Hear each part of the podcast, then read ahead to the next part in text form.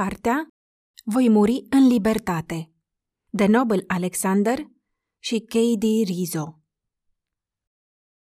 Epilog Începuturile și sfârșiturile au în mod inerent o greutate care îți tulbură sufletul.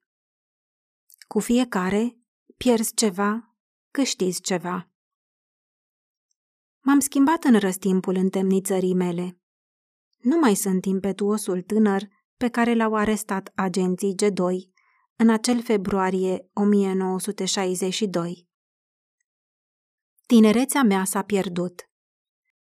Sunt acum un om în floarea vârstei. Părul meu bate în argintiu. Totuși, am încredere în Dumnezeu că într-o bună zi voi avea eterna tinerețe.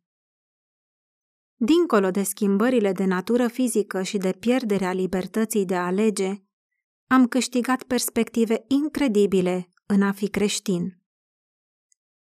M-am întărit în credință.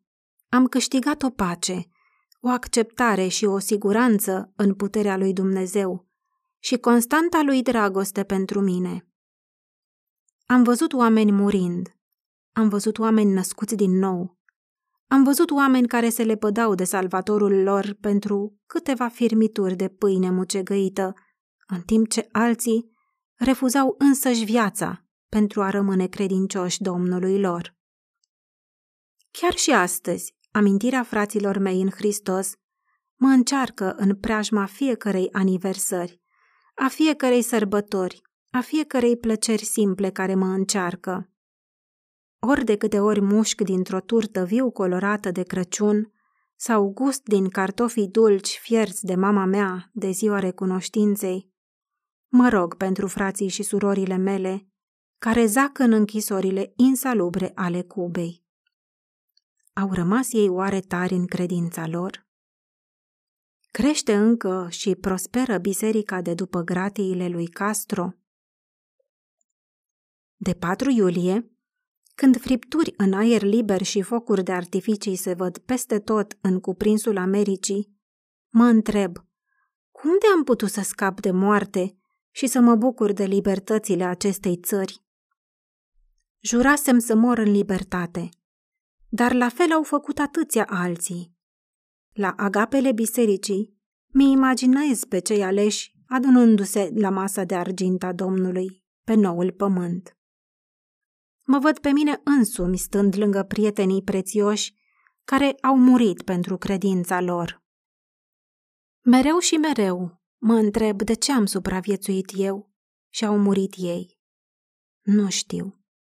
Nu am răspunsurile, dar știu că într-o bună zi, Isus, salvatorul și prietenul meu, va sta cu mine lângă Marea de Cristal și îmi va împărtăși profunzimile planului său în ceea ce privește viața mea și viețile fraților mei. Astăzi Inima mi-e grea de amintirea dulce-amară a fostei mele soții, Iraida, și a fiului meu. În 1989 am primit vești de la ea. Îmi spunea că a fost rebotezată și mă ruga să o iert. I-am răspuns asigurând că o iertasem chiar în ziua în care divorțase de mine, în 1965. Oricât de dulce era știrea despre botezul și căința ei, totuși un gust amar a rămas. Fiul meu, Umberto, este inginer mecanic și un produs al Revoluției Comuniste.